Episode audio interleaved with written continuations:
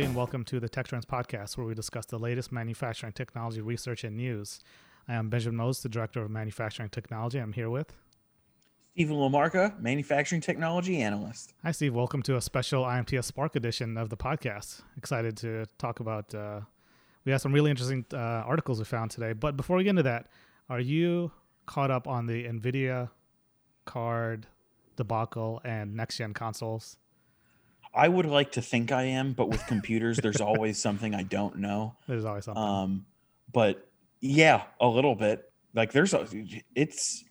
I I know that with the release of like the Nvidia RTX 3080. Yep. Uh, it sold out in a couple of seconds, and I think that was because they only made like eight of them. there's two. I think Um, there's two things there. One, they only made eight for some reason, but apparently there's a bunch of bots running around too, buying them up randomly too.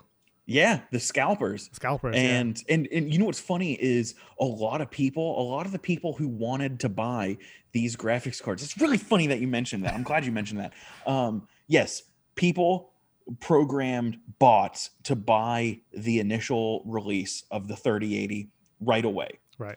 and then people who actually were willing to throw down like 1500 1200 1500 dollars for this latest gen um, rtx graphics card um, got upset by this but at the same time the people who are willing to throw down $1200 for the latest nvidia graphics card are also the people who probably know a thing or two about computers and probably know how to write their own bots. So they did write their own bots and i know this one guy wrote a bot to go onto eBay where these scalper bots Yep. were now selling the graphics cards for wildly inflated prices, Right. like three thousand dollars.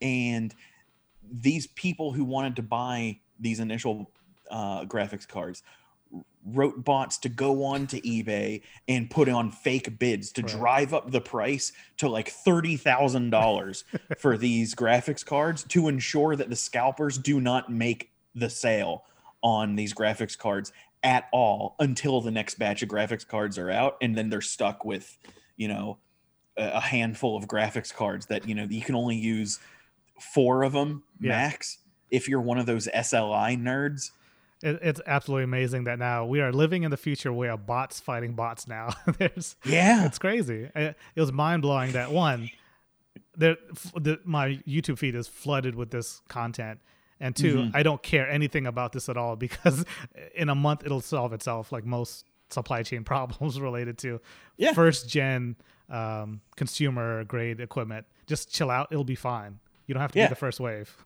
And then how about how about how about the fact that uh, you know the 3080 was just released. The NT, the Nvidia RTX 3080 was just released. It's already outdated. Already, because AMD's coming Yeah. out. It's already outdated. It's I- it's it's a confluence of uh, issues because also we've got next gen consoles coming out too. We got PlayStation Five and the Xbox uh, Series X uh, coming out, which I'm you know I'm a fan of both. I've been keeping an eye on both Right. because uh, I'm hitting a crossroads next year where I want to build a computer. Uh, uh, Intel is on their 11th gen processor, and my current computer is on the fourth gen. It's time for me to upgrade.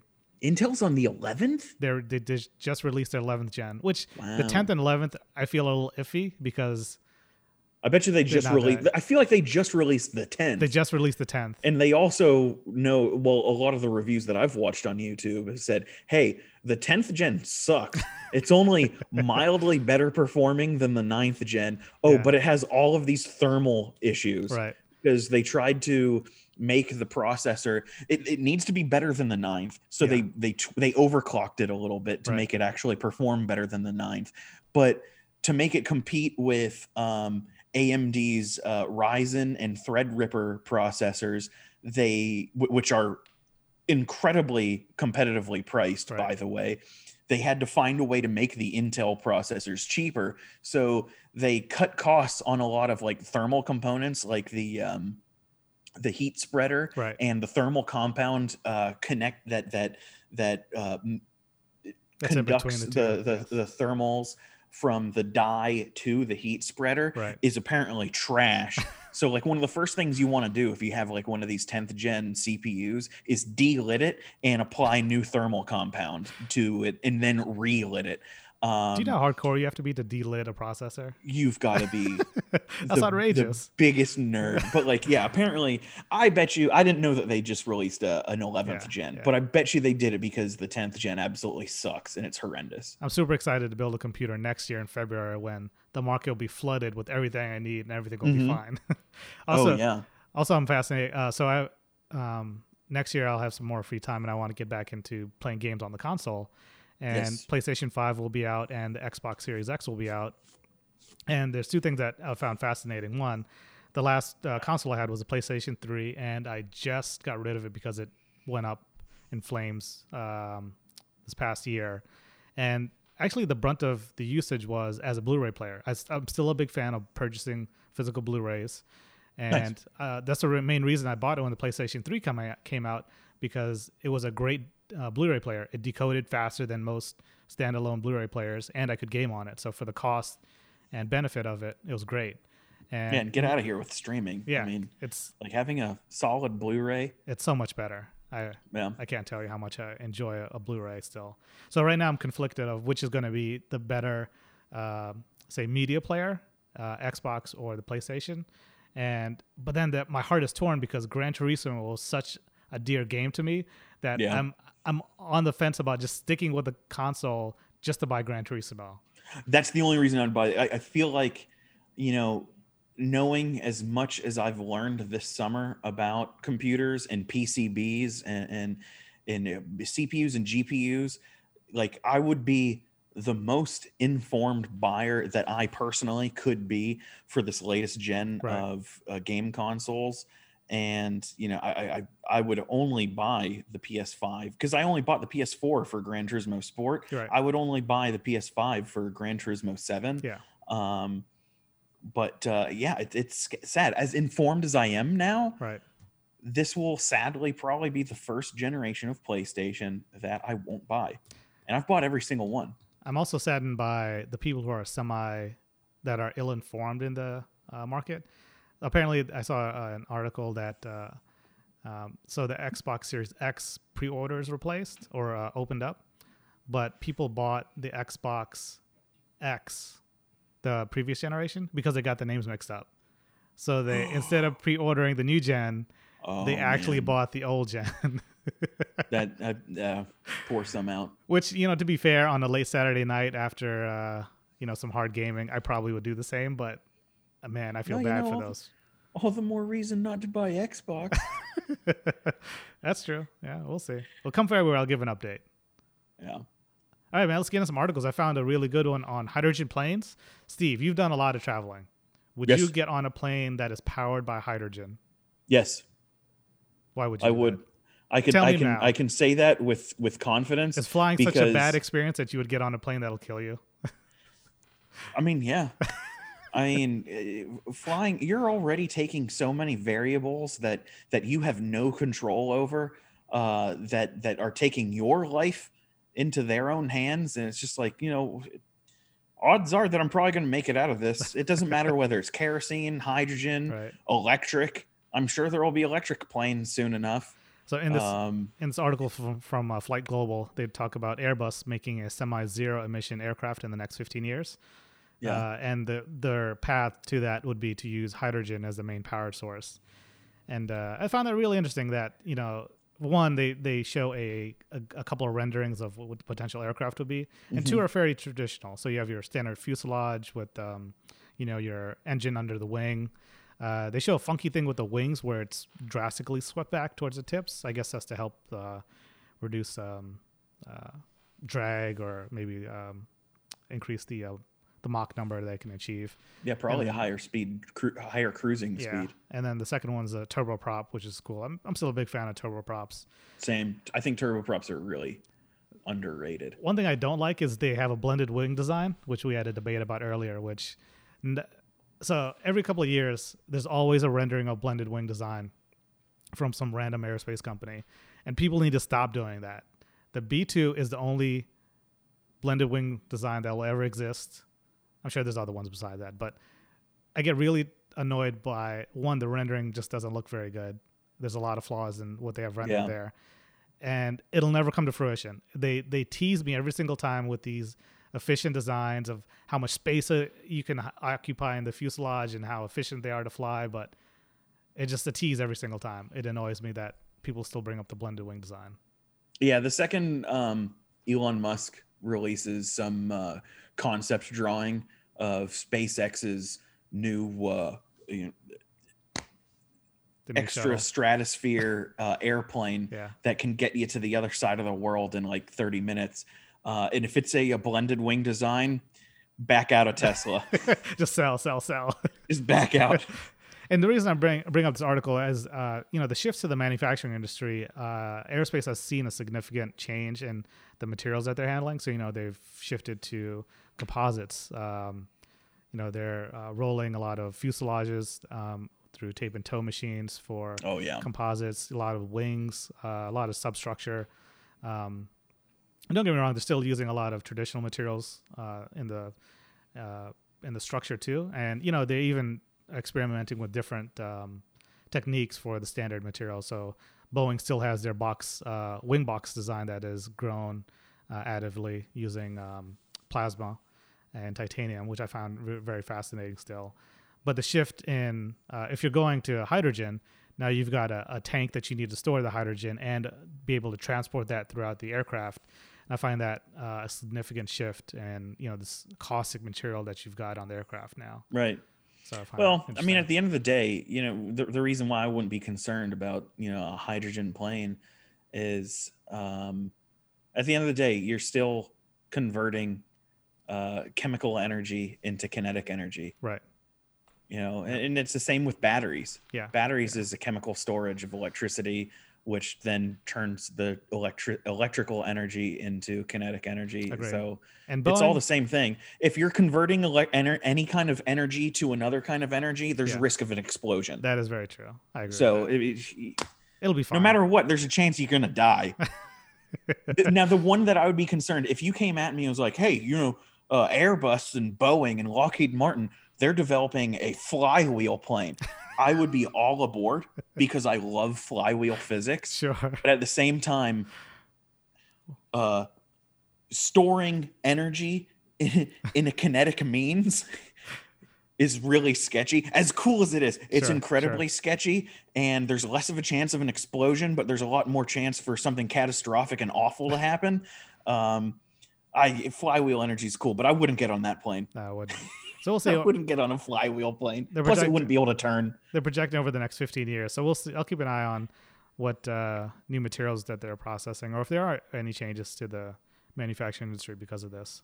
And Airbus has been experimenting with a lot of alternative fuel. So they have like a single seater electric airplane, like fully electric, that flew like in Europe around for some uh, for a hot minute. But uh, I do like their experimentation, and I hope You uh, don't see, I don't, hope they. I don't see why not. Yeah. I don't see why there aren't electric planes. I, you I think at, you look at spaceships, like they're not spaceships, but like you know, the, the ISS. Right. Are they shipping fuel to the ISS? No, there's massive solar panels on it. It's entirely electric. Well, the drawback that they currently have is the storage of this um, uh, of the energy. So batteries are very heavy. and Right. That's that's a drawback, and there are so.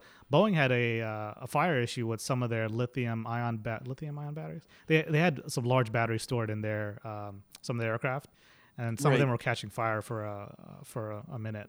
Sure, if you store energy, you're going to have a risk of combustion. Yeah, That's that's Yeah. stored energy for you. Physically speaking, that's stored energy.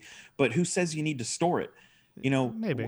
the wing, the size. If you, especially if you look at a huge like blended wing or Sure. delta wing design, you've got a massive surface area.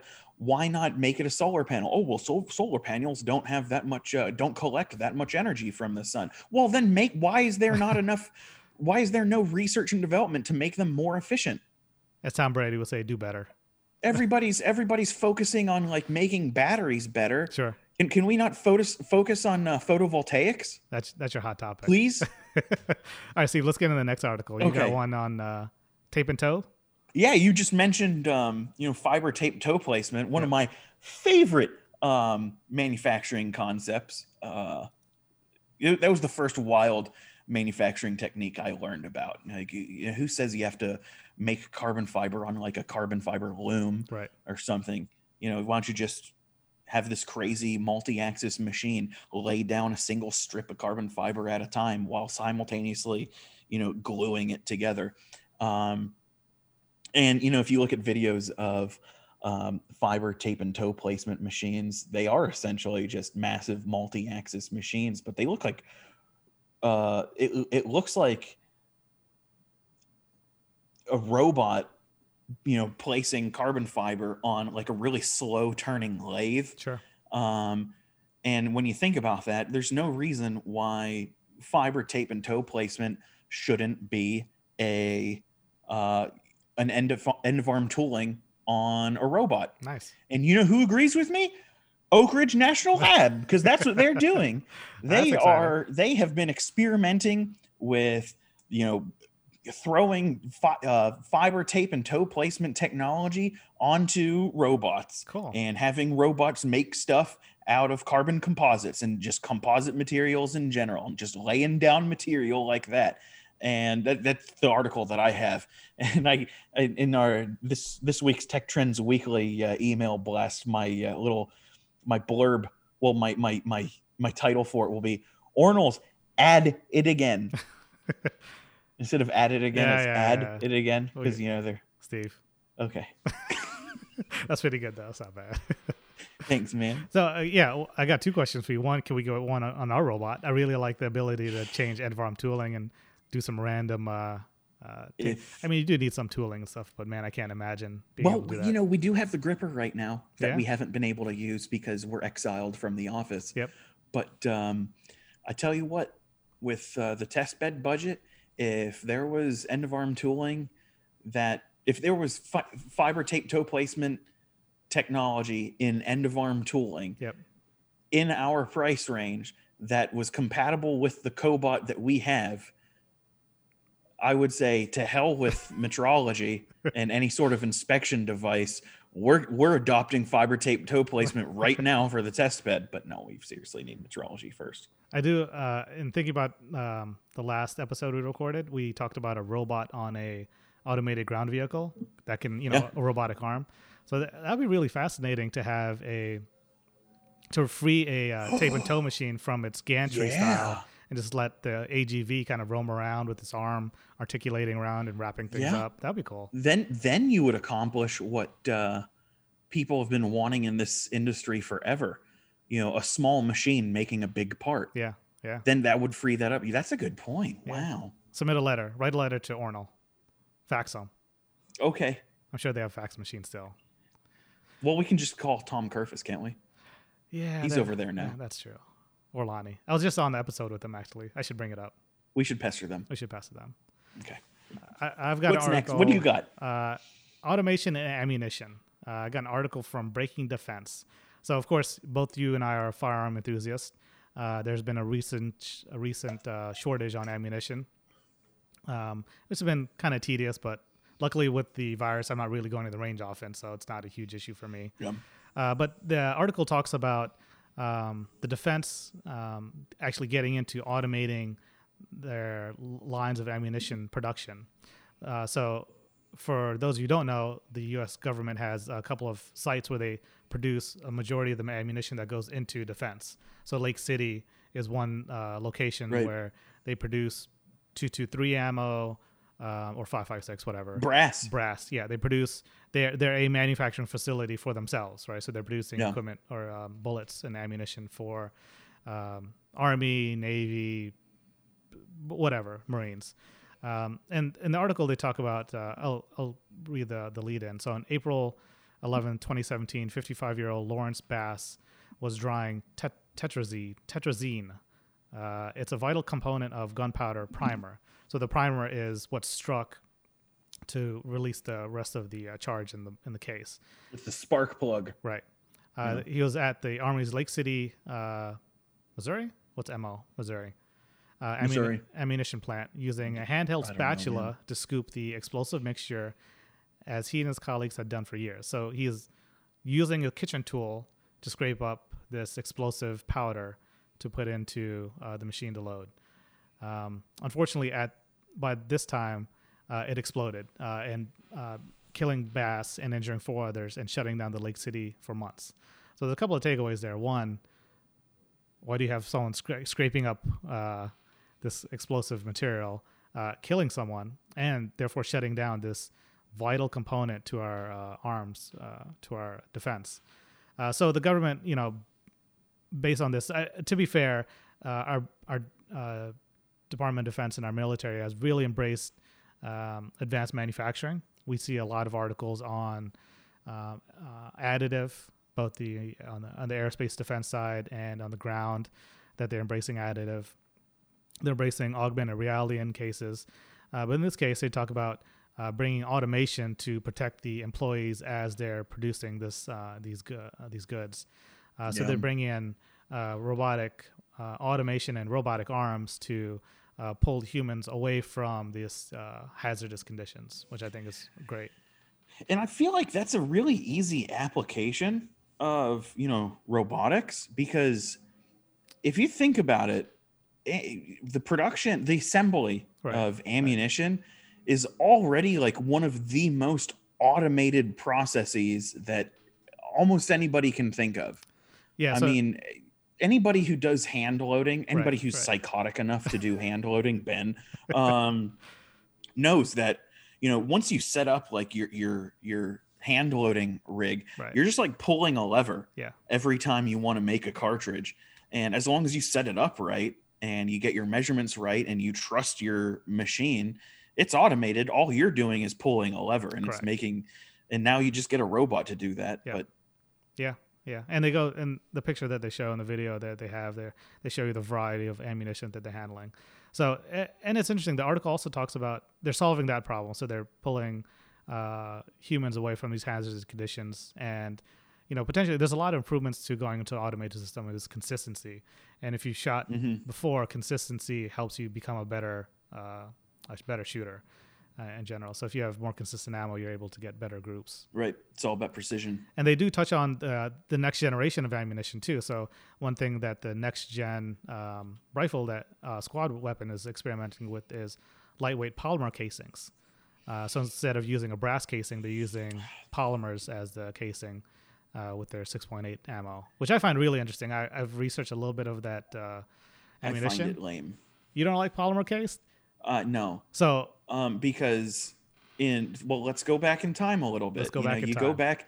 You go back to the Cold War yes. when uh, when it was cold. Uh, the Cold War era when Germany was still recovering from uh, you know their big foul up known as uh, you know the World Wars. Sure. Um, uh, you know they they were working with the space gun. The Heckler and Koch was developing the space gun, the G11, the case the, the you know the, the rifle ammo. that uh, the salvo rifle that fires caseless ammunition. Right. Um, and the huge problems with that was with caseless ammunition, you're not ejecting brass. Right. And while that sounds good to somebody that doesn't understand the thermodynamics that's going on inside a uh, um, a device containing small explosions at 2,000 times a minute, um, you know you're generating a lot of heat because right. You need a lot of pressure to push a small piece of metal through a very tight barrel really fast. Right. And that pressure turns into heat, and you need that heat to evacuate the system if you want the system to continue working. Sure. Um, and it, it eventually failed because it didn't have that brass media right. to eject that heat quickly. Yep. You know, it doesn't matter how much air cooling or even liquid cooling you have, nothing is as effective as at cooling a firearm as the the extractor that is the extractor and ejector literally pushing the hot brass out of the weapon. Right. Um, then in high school, when I was in high school, uh, the army and a few ammunition companies were toying with the idea of polymer casings, and I was really behind it back then. Um, and it didn't work then.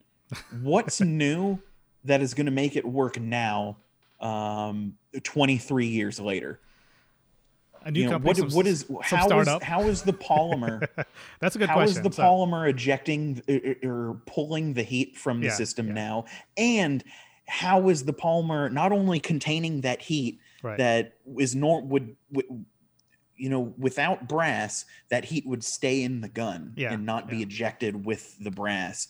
Um, the polymer doesn't contain that heat as well as brass does. Sure. So, and that's the first problem. The second problem is polymer simply isn't as strong as brass. Sure, brass is a soft metal, Right. but polymer is, you know, I, I mean, unless you're getting, you know, if unless Magpul was on this call with us right now and telling us, you know, the the beauties of like uh, uh, glass impregnated polymer Right.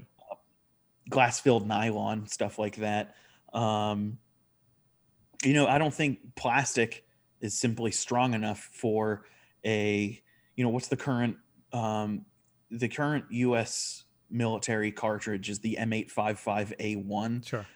Which goes into m4s and m16s and those the barrels of the m4s and m16s are proofed at 70,000 psi Right. and typically the the original the first, the the last cartridge that was used in those rifles was the M855 Right. which has an average pressure around 52,000 psi so well below that 70,000 psi proofing threshold Sure. The current M855A1 is so overpressured it's around 62 to 65 thousand psi and they're eh, they're experiencing a lot of problems Sure. with that pressure Yep. and it's breaking it's bursting barrels the barrel life of you know the m16s and m4a1 the m16a4s and the m4a1s have dr- dropped by a minimum of 50% in barrel life how is polymer going to maintain uh, its integrity with those kind of pressures and then you add on the compound the effect that polymer simply isn't as good as wicking away heat as brass is Are you done, Steve? I don't. I'm. I'm sorry. I'm. I'm. I don't. I don't. I have Are no faith in it. I'm done. Okay. So this company, they've got, uh, let's see, one, two, three, four, five, seven different uh, calibers that they produce for, and they are in testing with the U.S. government as a potential qualifier for the next gen squad rifle. And there's two benefits that, um, uh, or one major benefit that uh, they're using for their side. So the example that I've used right now is for the 45 caliber. Uh, uh, once in a while, I shoot a 1911. Uh, I Okay, shoot, boomer. I shoot I shoot a uh, uh, blazer ammo that comes in an aluminum casing. Yeah. So that aluminum casing is a third of the weight of the brass. So if you have Yeah. eight rounds, I am that one magazine is a third of a weight than as the parallel. I'm not reloading because it's uh, consumed. The aluminum is destroyed once you shoot it. But Yeah. that's one benefit that the company has that's making the power rounds is they are half to a third of the weight of uh, their brass uh, counterpart. So Mm. an operator can carry twice as much at the same weight. Right. So and And you can recycle it. and you could recycle it. You can recycle brass. well, brass, yeah. I mean, we can that- turn that- our you know plastic not- grocery bags into ca- ammunition casings. now, so that's a recycling- plus. recycling casing is not the the big benefit, but the benefit is that they can achieve more rounds per operator or per per soldier. And Okay. I, I recommend I'll send you a link, or it, the company's called True Velocity. You should uh, check them Yeah. out. The way they have it structured, so they looks like they have a steel case primer, and the the case the uh, the casing is pol is a composite, and that which that portion of it is inside the chamber, and the steel And- the steel casing uh, that's with the primer is the one that's on the the bolt head. And I'll give you that. That's a big argument, and it's also a really old argument because that's that's coming from post World War II data, um, which they they determined um, after World War II. They found out that uh, it, was, it was majority of the time um, the victor of a battle was the side that had the most rounds, Right. the right. side that had the most Yeah. ammunition. So Yeah. I mean, the more the more rounds you put on a soldier, the, the better off that side is. I think that's enough ammunition talk. Yeah. I want to Yeah. go to the gun range. We're gonna get some people. We're gonna get a slap on the wrist. What's the next up, Steve? Um, ooh, polycrystalline polycrystalline diamond additive manufacturing. I like it. So more. polycrystalline diamond is uh, basically manufacturing grade diamond. We're not talking about we're not talking about um, you know one rock that is flawless and Sure. you know you can see through it and it has a uh, an indices of refraction of around 2.5 to 2.75 um, no, we're not talking about that diamond. We're not Okay. talking about jewelry store diamonds. We're talking about manufacturing grade diamonds, Yep. which are small little diamond chips that they usually crust onto a uh, um, a cutting tool Yep. or what have you um, to harden the cutting edge of a cutting tool. Um, anyway, this this uh, cutting tool company, Mapal, uh, I think I actually pronounced it right that time. Congratulations. Uh, Mapal is um, making their cutting tool company. They're making cutting tools out of polycrystalline diamond, but they're initially growing and forming these tools by additive means, That's cool. which is really sick. Um, not only in that, you know, hey, we get to use the buzzword additive in our manufacturing process but and and we're using uh additive means to produce a subtractive tool Yep. uh, which is another cool thing but um, the coolest part about it is by use, utilizing additive technology they can optimize the internal geometry of the cutting tool to make it as light as possible make it as strong as possible and to make the cooling as efficient as possible because with additive um, in, in making a cutting tool using additive you can more intricately design the uh, internal channels that Mhm. the coolant flows through or the cutting fluid um, flows through to Yep. maximize uh, its cooling effect onto the tool That's so it's- fascinating because it's really fascinating the internal cooling is a really interesting topic to me because I've seen a bunch of research paper in the past since I joined AMT five years ago that they've tr- they're trying to figure out how to get uh, cutting fluid on two sides of it. One as a lubrication source, right at the cutting tip, but also Sure. as a cooling source. yeah And uh, you know they've been struggling with, say, through the spindle coolant. With you know they can get it right at the tip, but you know if you have different channels or if you're um, just trying to look at just for cooling, uh, running it through the backside of that cutting edge would be a fascinating approach, which would be very Yeah. difficult to do with traditional means. That's really interesting. I'm I'm curious to see if they're able to expand that to other operations or other materials too. Oh yeah, and I'm sure they're you know the additive isn't the only Sure. sure. process involved in making those cutting tools because I'm sure you know uh, the the tool blank is initially grown through additive, and then I'm sure they grind it Right, down right. and sharpen it using Well, traditional subtractive means to form the tool. I think it's it's it's still really cool. I think it's fair to say that for 90% of things that are 3D printed, you have to do subsequent processing, which makes it into an additive Right. manufacturing. There's always uh, more steps, unless you're doing some plastic parts, which could be print and use. But As long most- as that process is automated yeah, and you know c- coded and programmed in some way, and it's not hand fitted, I've got no beef with that. Yep, yep. Uh, the next article I got is about cybersecurity for smart factories. Uh, MAPI and Deloitte conducted a study on security for smart factories um, recently, and there's a couple key findings from there. Uh, one is 25% of those surveyed uh, have not done a cyber cyber risk assessment in the past year, um, and you know they bring up a major concept that uh, the NIST cyber framework uh, brings up also. Uh, so you know they break it down into detecting, isolating, and then blocking, which the NIST framework does a little bit different. Where they do uh, identify, protect, detect, respond, and recover. I like the NIST framework a little bit more, but in the end, you know the the report is fairly fascinating, and coupling that with the Verizon breach report, which I like to catch up on uh, yearly, which they publish, uh, which are both free to download. Highly recommend anyone that is uh, implementing any transformative technology in the uh, recent months or going forward that you take a look at what does your cybersecurity framework look like for your factory. Um, and it's nothing to be afraid of, I don't think. I think just asking the questions of how do we want to handle identifying, protecting any of these five, five categories and understanding which areas do we want to focus in on. Um, unless you're a massive company or if you're solely doing top secret stuff for the government, you know, being able to do all five do- doesn't necessarily make sense. But understanding where your weaknesses are in the um, security uh, framework makes a lot of sense. And you know, as we pull more data from manufacturing equipment, as we're storing data, as we're transmitting data, um, that is a key problem because one of the things that the report talks about is if you have uh, a, a security breach in your factory, you know the implications are you could you know obviously shut down your factory, you could lose some data if it's stuck in ransomware, if it's stolen. Uh, those are potential threats. But the bigger threat is that malicious software being transmitted from your factory to your partner companies. So mm. flowing to your suppliers, flowing to your customers.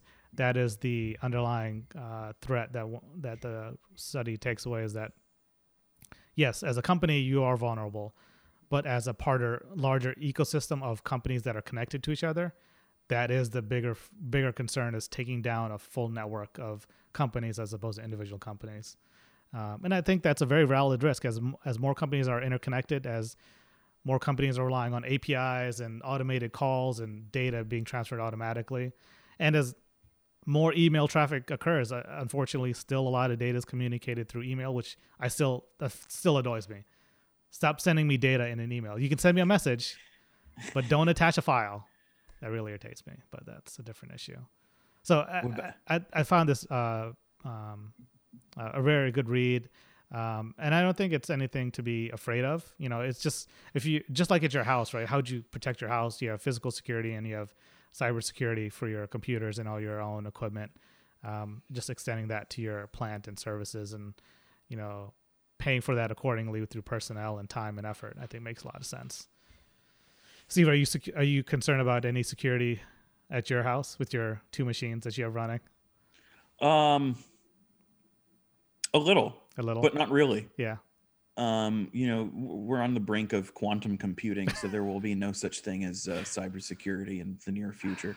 Uh, no, I'm not. I don't mean to be a Debbie Downer, but uh, you know, it's whatever. The, the the best way, like you know, when it comes to like, I don't know. What's funny is you know, I, every now and then uh, I check my spam folder. Sure. Probably on the weekends. You know, I check my spam folder, and I think last weekend I uh, saw a spam message in my Gmail inbox, my spam box rather, right. that said, uh, "Hey, this is one of your passwords," and no joke in, like the subject line, "This is your password," wow. and it no joke said in my sub the subject line of this right. email, one of my old passwords from okay. like back in the day, and I was sure. like, "That's fine." Wow, how did uh, how did they get that one? Yeah and you know after reading like the email and it was making all these ridiculous demands sure. and stuff like that it was definitely some automated thing yep. and they were saying oh yeah we uh we we uploaded a uh, a key logger onto your machine sure and it was like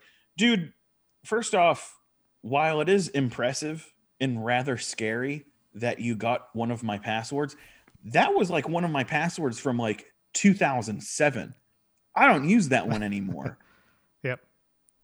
I, it was probably like from like my MySpace account or something like that. Don't look up my MySpace. I have no idea what these hackers have done to it. But uh, but that's a callback. you know, am I am I worried? No, no. If you need to delete something from the internet, the best way to do it is to to saturate the internet with a bunch of BS. you cover it up. You can't delete it. Can't delete it. Yeah, I agree with you. I mean, for the most part, I've got a lot of data, so I've been you know taking home home movies, you know, uh, home pictures.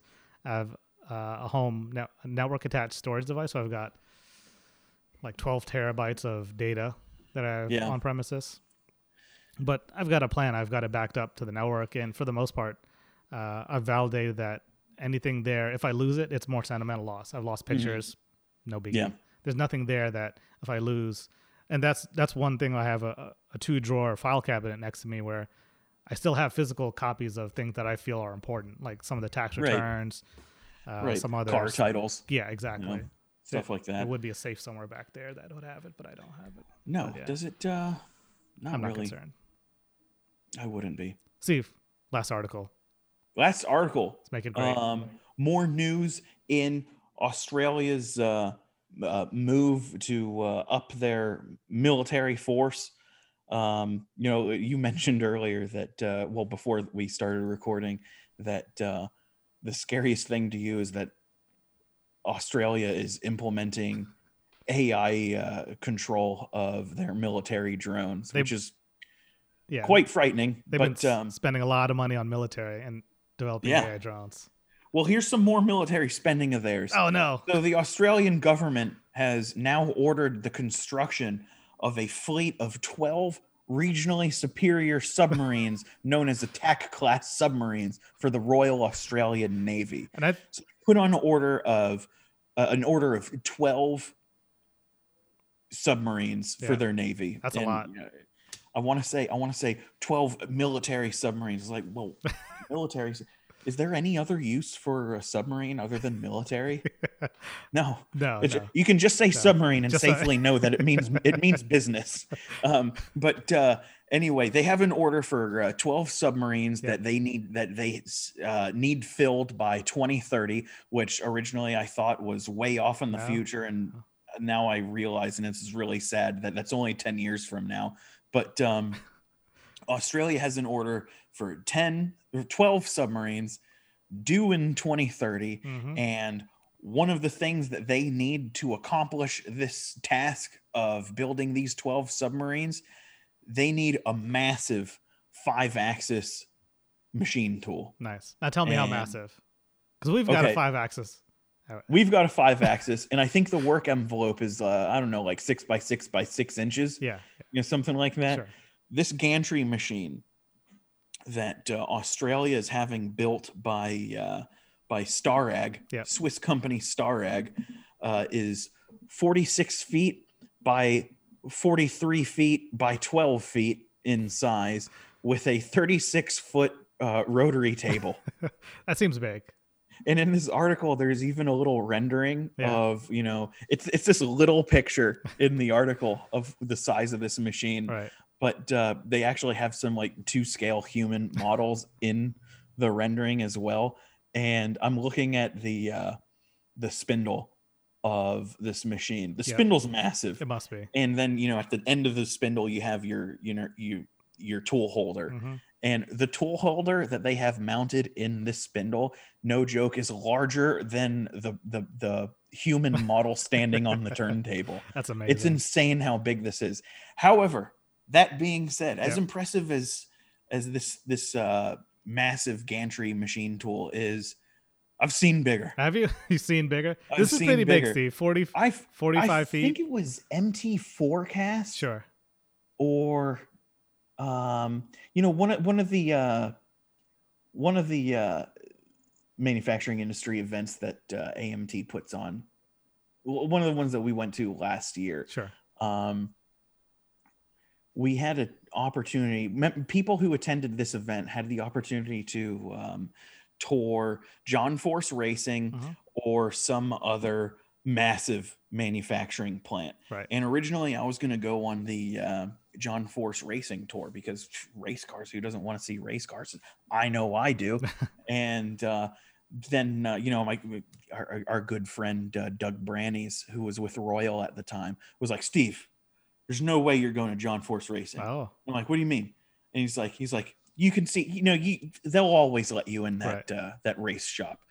This is something you want to see." oh, And I'm like, "Okay, I've never even heard of these people, but Sure. let's go." This is a manufacturing plant, okay. like you know, not a job shop, Sure. not a uh, a machine shop, not a factory, a plant. As in, they've got like six different massive buildings that are each their own factory They're on a on campus. this site. And Right. and yeah, we go in there, and then uh, Doug Brannies is walking with me. He's like, "Look at that thing," and I was like, "I was like." What what what is that? Is that like a crane? It's like, well, yeah, it's a crane, but look at the floor too. I was like, we're looking at this massive, like battleship sized machine tool that's inside a massive building, Sure, by the sure. way. And I'm like, that's the biggest machine tool I've ever seen. There's like, you couldn't have that at IMTS even. no, Like, no. that's a huge, that's a huge machine tool. And like, like when I read off those stats earlier of this uh, Starrag machine that Australia has, that's like 46 feet by 43 feet, you know, whatever. This thing, this thing was easily that size, if not way larger. And then Doug looks at me, he's like, "Yeah, that's one of eight that this facility has." Like, That's a lot of cow." machinery. That's It was nuts. Yeah, that uh, I don't remember the name of that company. They, they do some super secret stuff. Like, Oh, they sure. build like a lot of missile launchers and missile silos to go on warships. Sure. You know, so so Australia catch up.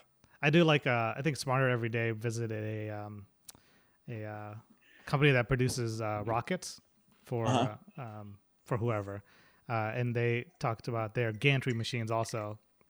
But the key takeaway was the precision required for the gantry equipment. That was a really good video where they so they they machine this um, a flat plate, uh, but then they end up rolling it afterwards to get the you know shape of the uh, rocket fuselage.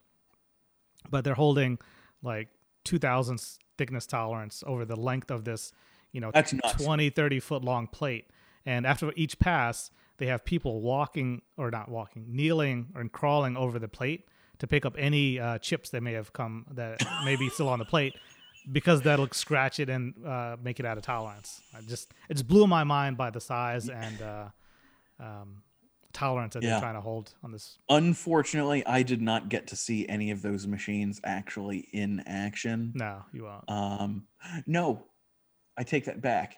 One of the machines that we were walking on, okay by the way, that we were walking, walking on yeah Yeah, yeah. This The group running. that I'm, the tour group that I'm on, we're all of a sudden like you know our, our tour guide stops us and he's like, "All right, right now you're on the uh, the B axis turntable of this gantry machine, jeez and it's actually turning at uh, at uh, one degree per minute."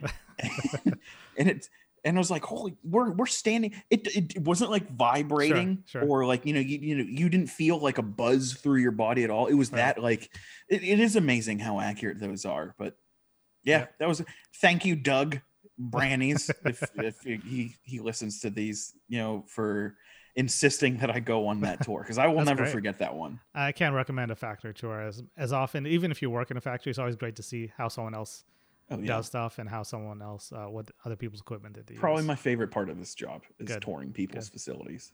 So, Steve, that was a great episode. I think next week we'll maybe talk about less about ammunition, but maybe, maybe Yeah, I'll not. leave that. Let's bring cars back into it. we'll discuss that later. Uh, where can they find more info about us? They can find more info about us at uh, amtnews.org. And if you want to subscribe to our weekly tech report, you can go to we- amtnews.org slash subscribe. I'll be the second link down. Thanks, everyone, and a special thanks to the uh, Spark audience that are is watching this. Um, and uh, thanks. Goodbye, everyone. Bye.